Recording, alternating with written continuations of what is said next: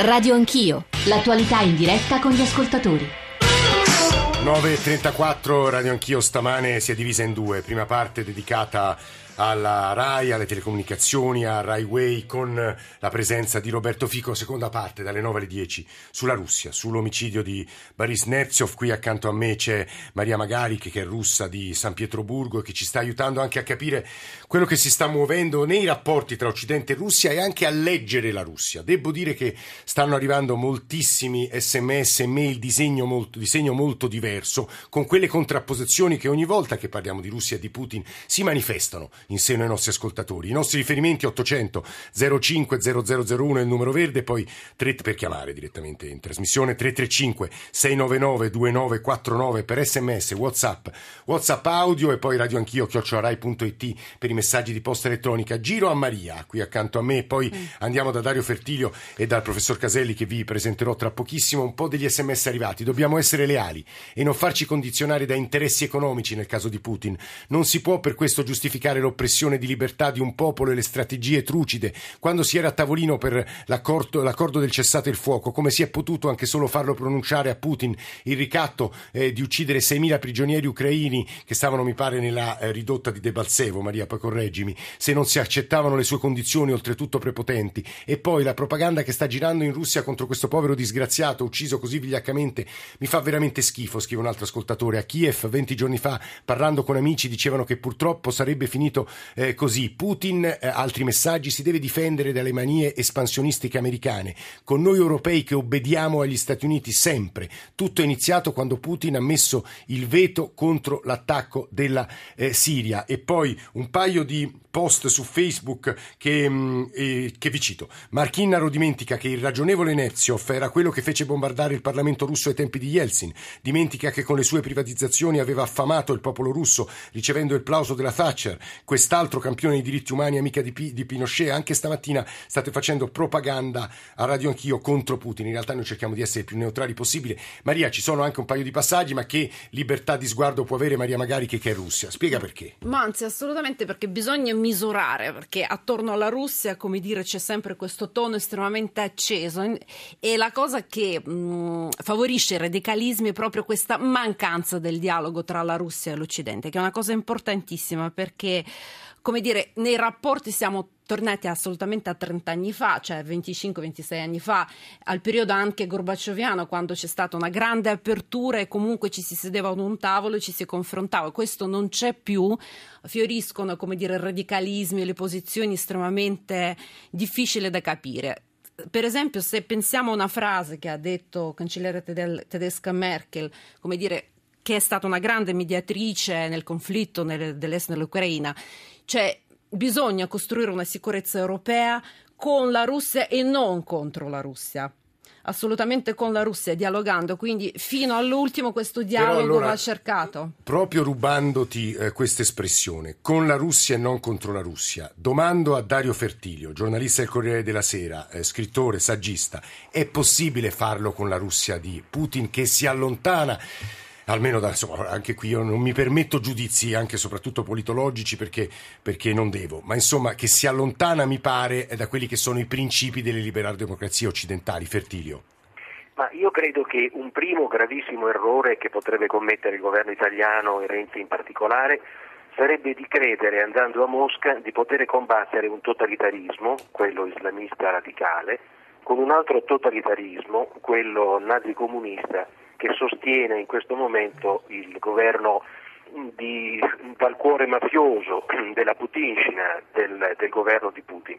In altre parole, non è possibile usare un male contro un altro male, se si avvelenano i pozzi ci avveleniamo tutti. Questo quindi è la risposta che mi sento di darti più immediata, perché questo è il pericolo. È una risposta durissima, se posso dire. È una risposta dura, ma dobbiamo anche tenere conto del fatto che non possiamo permetterci di sbagliare su questo punto, perché se noi diamo credito a un totalitarismo contro un altro ci mettiamo in uno scivolo da cui non possiamo più uscire. Invece, per quanto riguarda il fatto che stiamo trattando, ecco, Io credo che forse alcuni paralleli storici dobbiamo tenerli presenti. Il primo è quello col delitto Matteotti in Italia. Sì, molti ascoltatori hanno fatto il paragone, Fertilio. E certamente, il delitto Matteotti non fu una cosa bella per Mussolini, indebolì momentaneamente il regime. La differenza fu che Mussolini si assunse la responsabilità di questo delitto morale, naturalmente, mentre Putin, per quanto riguarda Boris Nemtsov, non se l'è assunta. Il secondo parallelo lo farei con padre Popieluszko, il prete di Solidarność, che venne ucciso da agenti segreti del regime comunista polacco. Anche quello fu una scossa piuttosto forte del regime di allora. E poi naturalmente Anna Politkovskaya, che ricordo venne uccisa, evidentemente con l'intenzione sbagliata di fargli un regalo di compleanno, appunto il giorno del compleanno di Putin. Nel 2006, ricordiamolo. Io, Fertilio, aggiungerei a questi paragoni storici, ma qui mi rivolgo a Maria Magarik che è accanto a me, poi vado al professor Caselli, l'omicidio di Kirov, 1934, era il capo dei bolscevichi di Pietroburgo, in sostanza fu... uso un'espressione veramente quasi offensiva per la drammaticità di quei passaggi storici, un assaggio delle purghe staliniane che sarebbero arrivati. Non so, Maria, se... Assolutamente sì, è stato un conflitto in seno al Cremlino, perché appunto Stalin vedeva in Kirov un dirigente capace, giovane, che parlava alle masse, una persona di estremo fascino e dinamismo. E sì, tuttavia, era un assaggio alle purghe staliniane. Attenzione che rischiamo di non capire la Russia e di avere uno sguardo che è tutto... diciamo piegato agli interessi americani. Non so se sia la posizione di Giampaolo Caselli, insegna politica economica all'Università di Modena e Reggio Emilia, ha scritto La Russia nuova, economia e storia da Gorbaciov a Putin, e tuttavia questo sguardo miope rischiamo di averlo. Professor Caselli, buongiorno e benvenuto. Buongiorno a lei. Io credo che sono abbastanza d'accordo con la signora di cui non ricordo il nome. Maria Magarik, che è una collega russa di San Pietroburgo. Benissimo. Non sono assolutamente d'accordo con quello che ha detto il giornalista, non ricordo il nome perché mi sembra del carico di una russofobia tale per cui è inutile mettersi anche a discutere, voglio dire, che il problema è con la Russia o contro la Russia. Vogliamo essere contro la Russia, benissimo, ci sono già pronti, l'hanno rivisto la dottrina militare, in caso di pericolo della integrità territoriale russa hanno deciso che sarà il primo colpo con armi nucleari tattiche. Questo è già stato deciso dalla dirigenza russa, quindi se noi spingiamo ancora in modo questa politica di confronto almeno di containment, ma qua noi vogliamo il rollback, per citare Kennan, che se ne intendeva di Russia, di Unione Sovietica, e non trovo neanche veramente corretto usare parole tipo totalitarismo putiniano. Certo che è un regime che non è come la Camera dei Comuni, non è una piazza rossa, ma questo si fa di ogni erba un fascio. Dire che Putin è uguale a Stalin o cose di questo genere, o a Hitler, perché poi anche c'è un florilegio, Voglio dire, a mio avviso significa non capire niente della Russia. Poi se vogliamo parlare di Nemtsov. Parliamo poi di niente, coltivare questa russofobia non fa bene a nessuno. A nessuno, è veramente un atteggiamento miope, perché noi con la Russia dobbiamo convivere. Noi in 2 ore d'aereo o 3 siamo a Mosca, e quindi abbiamo degli interessi ovvi.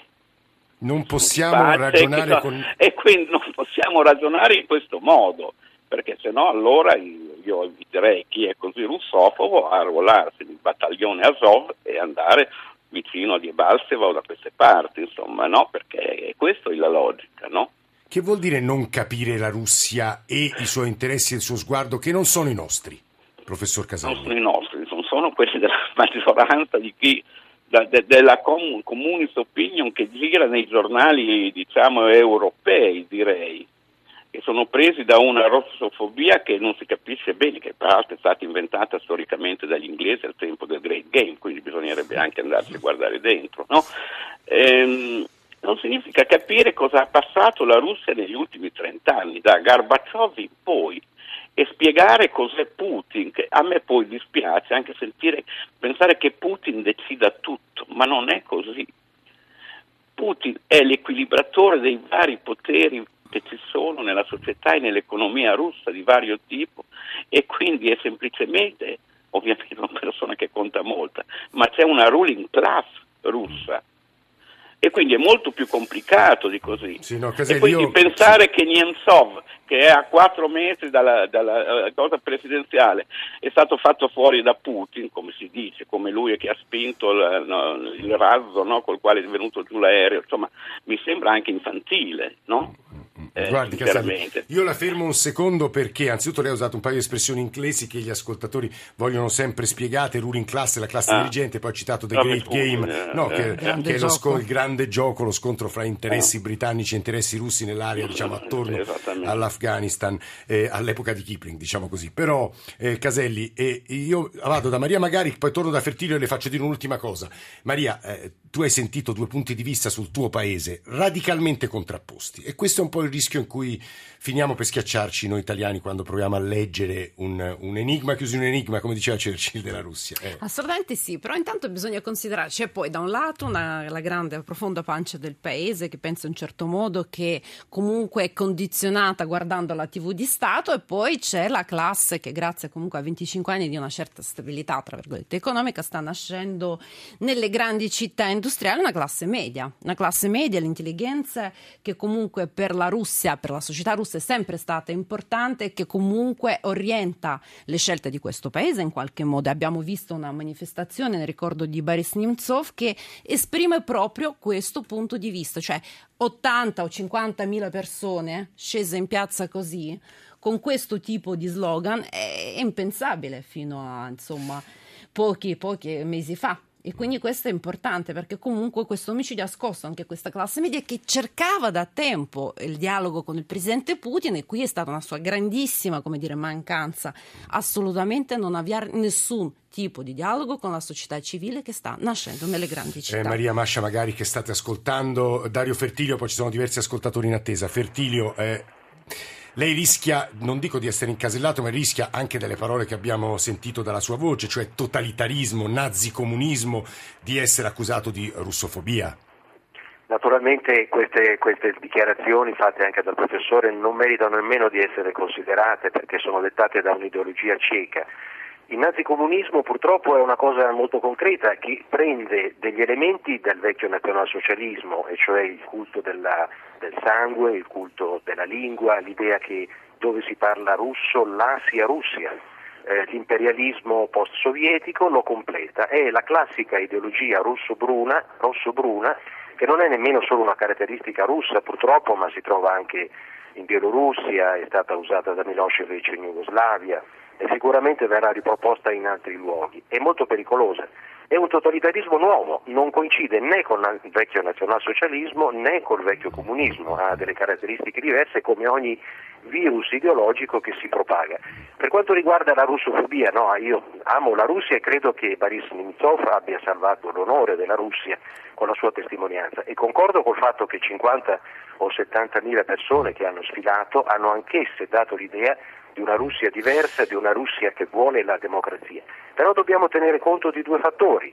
Uno è l'ideologia a cui facevo riferimento, sì, e dall'altro il cuore mafioso della Putinshina, del anche su questo poi, se ci riesco, Fertilio, volevo sentire Maria Magari, che però l'ultima parola per il professor Caselli, che immagino fra voi due credo sia impossibile il dialogo, ogni tanto capita in trasmissione, però io non mi metto neanche a discutere, lascio il giornalista del Corriere della Sera nella sua placida e molto semplice visione del mondo, e va bene, parlerò con la signora, non mi No, ogni tanto succede che le posizioni siano così contrapposte che il dialogo, è impossibile. Siamo ortogonali. Ascoltatori, dopo Dario Fertilio e Giampaolo Caselli, è anche importante che noi portiamo in una trasmissione posizioni che sono molto molto lontane. Paolo dalla provincia di Messina e poi Ciro da Milano. Paolo, buongiorno. Buongiorno, innanzitutto complimenti per la trasmissione. Poi volevo essere breve, già ho scritto nel messaggio, come ho già scritto, a me sembra che tutto questo accanimento contro la Russia sia partito da quel famoso veto che ha messo allora la Russia alla NATO, di non, all'America, poi agli Stati Uniti, di non andare a fare guerre in Siria. quella guerra ingiusta che da anni ci portiamo da presso. Paolo, non lo so, questa è una domanda che rivolgo a Masha Magari, può essere. Ecco, io dico una cosa, che comunque la posizione di Putin all'epoca, no, sui bombardamenti in Siria, era anche una volontà, insomma, quello che sosteneva Putin da tempo, che in politica internazionale ci vogliono più punti di riferimento e non solo gli Stati Uniti.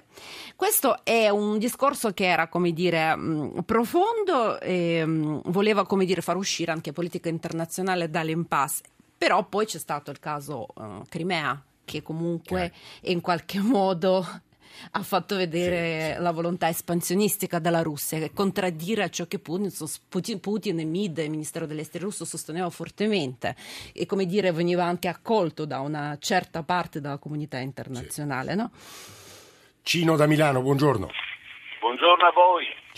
Ho ascoltato con molto interesse il punto di vista della giornalista di San Pietroburgo, che condivido pienamente. L'Europa continua a perdere il treno, non sa dialogare, fa gli incontri ristretti con pochi rappresentanti dell'Europa. Volevo chiederle a Mogherini, è la voce dell'Europa oppure no? Quindi, ricapitolando, noi abbiamo bisogno di dialogare, siamo a 2 ore di aereo da Mosca. Quindi è importantissimo, l'Europa, le tecnologie, la Russia, le materie prime, dialoghiamo.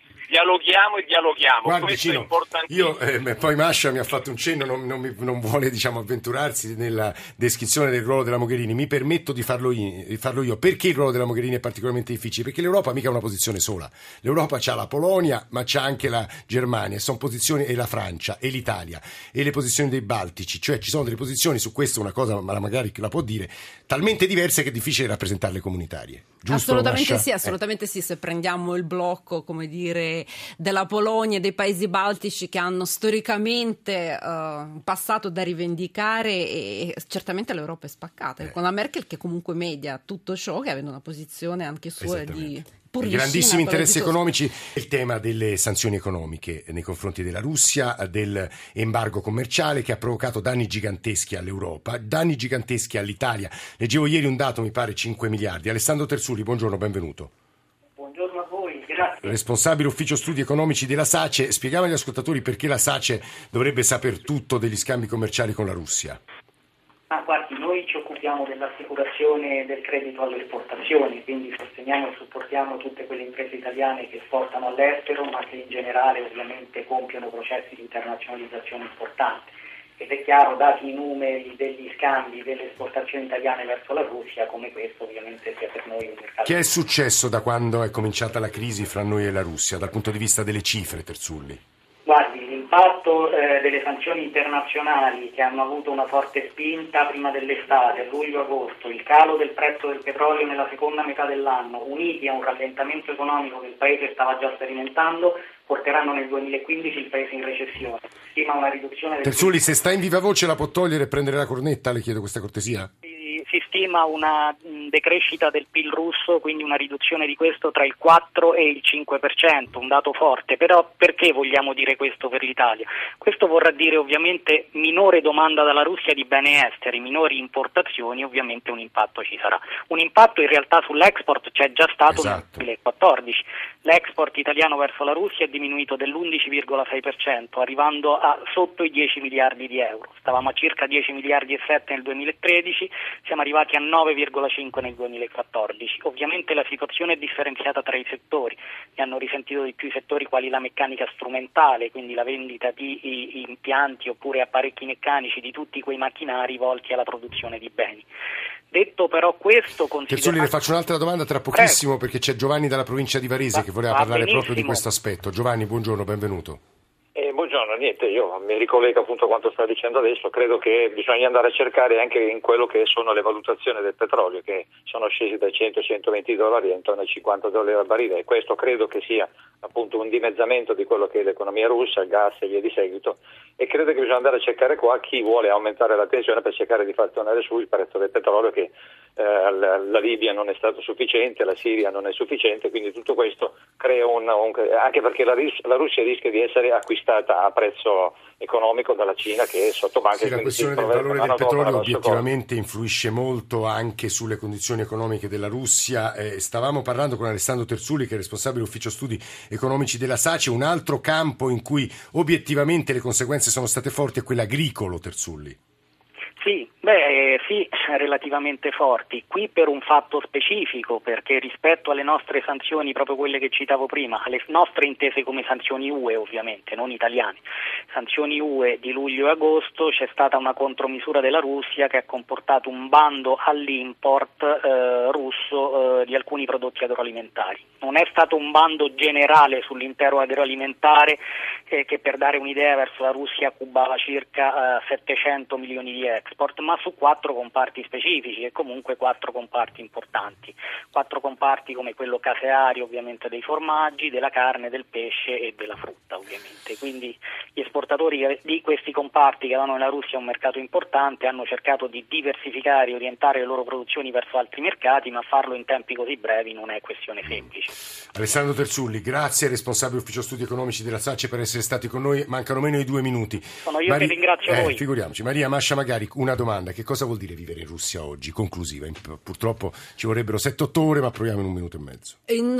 Vivere in Russia oggi intanto è un impegno, non è una cosa semplice. È un paese che comunque prima delle sanzioni dava delle opportunità lavorative superiori all'Italia, assolutamente, ai giovani, dove crescevano gli stipendi. Comunque, insomma, per i giovani che si laureavano era semplice trovare un lavoro, cosa che adesso con le sanzioni diventa più complicato. È una sfida quotidiana di vivere con una economia comunque abbastanza stabile, con mancanza a volte di libertà di esprimere le proprie idee, vivere comunque questa società che non ha del tutto curato e sanato alcune idee, alcune cose. Per esempio parlo della lotta alla corruzione, che in Russia purtroppo il governo non ha mai fatto, e questa è una delle accuse principali al governo di Putin. Se noi per esempio prendiamo e leggiamo, in questi giorni ho letto un ottimo editoriale di Ugo Tramballi di Sole 24 Ore, che appunto diceva questa cosa molto importante, sottolineava la mancata lotta alla corruzione e i costi economici. Masha Magarik, nostra collega della relazione esteri, grazie per essere venuto qua ad aiutarci a leggere la Russia. Radio Anch'io si ferma qui, adesso c'è il GR1 delle 10 e poi la musica di John Vignola. La squadra che ha costruito questa trasmissione ogni giorno: Alessandro Forlani, Nicola Amadori, Valeria Volatile, Alberto Agnello, Alessandro Bonicatti, Camilla D'Angeli, Valentina Galli, in regia Cristian Manfredi. In console stamane c'erano Luciano Pecoraro e Gianni Tola. Vi dicevo, se volete riascoltare, scaricare questa puntata, estratti di questa puntata, andate sul nostro sito, andate sul nostro profilo, scriveteci anche per lamentarvi delle cose che sono state dette in trasmissione, perché a noi fa piacere, il dialogo deve essere vivo. A Radio Anch'io, @rai.it. Grazie a tutti per l'ascolto, ci risentiamo domattina alle 8:30.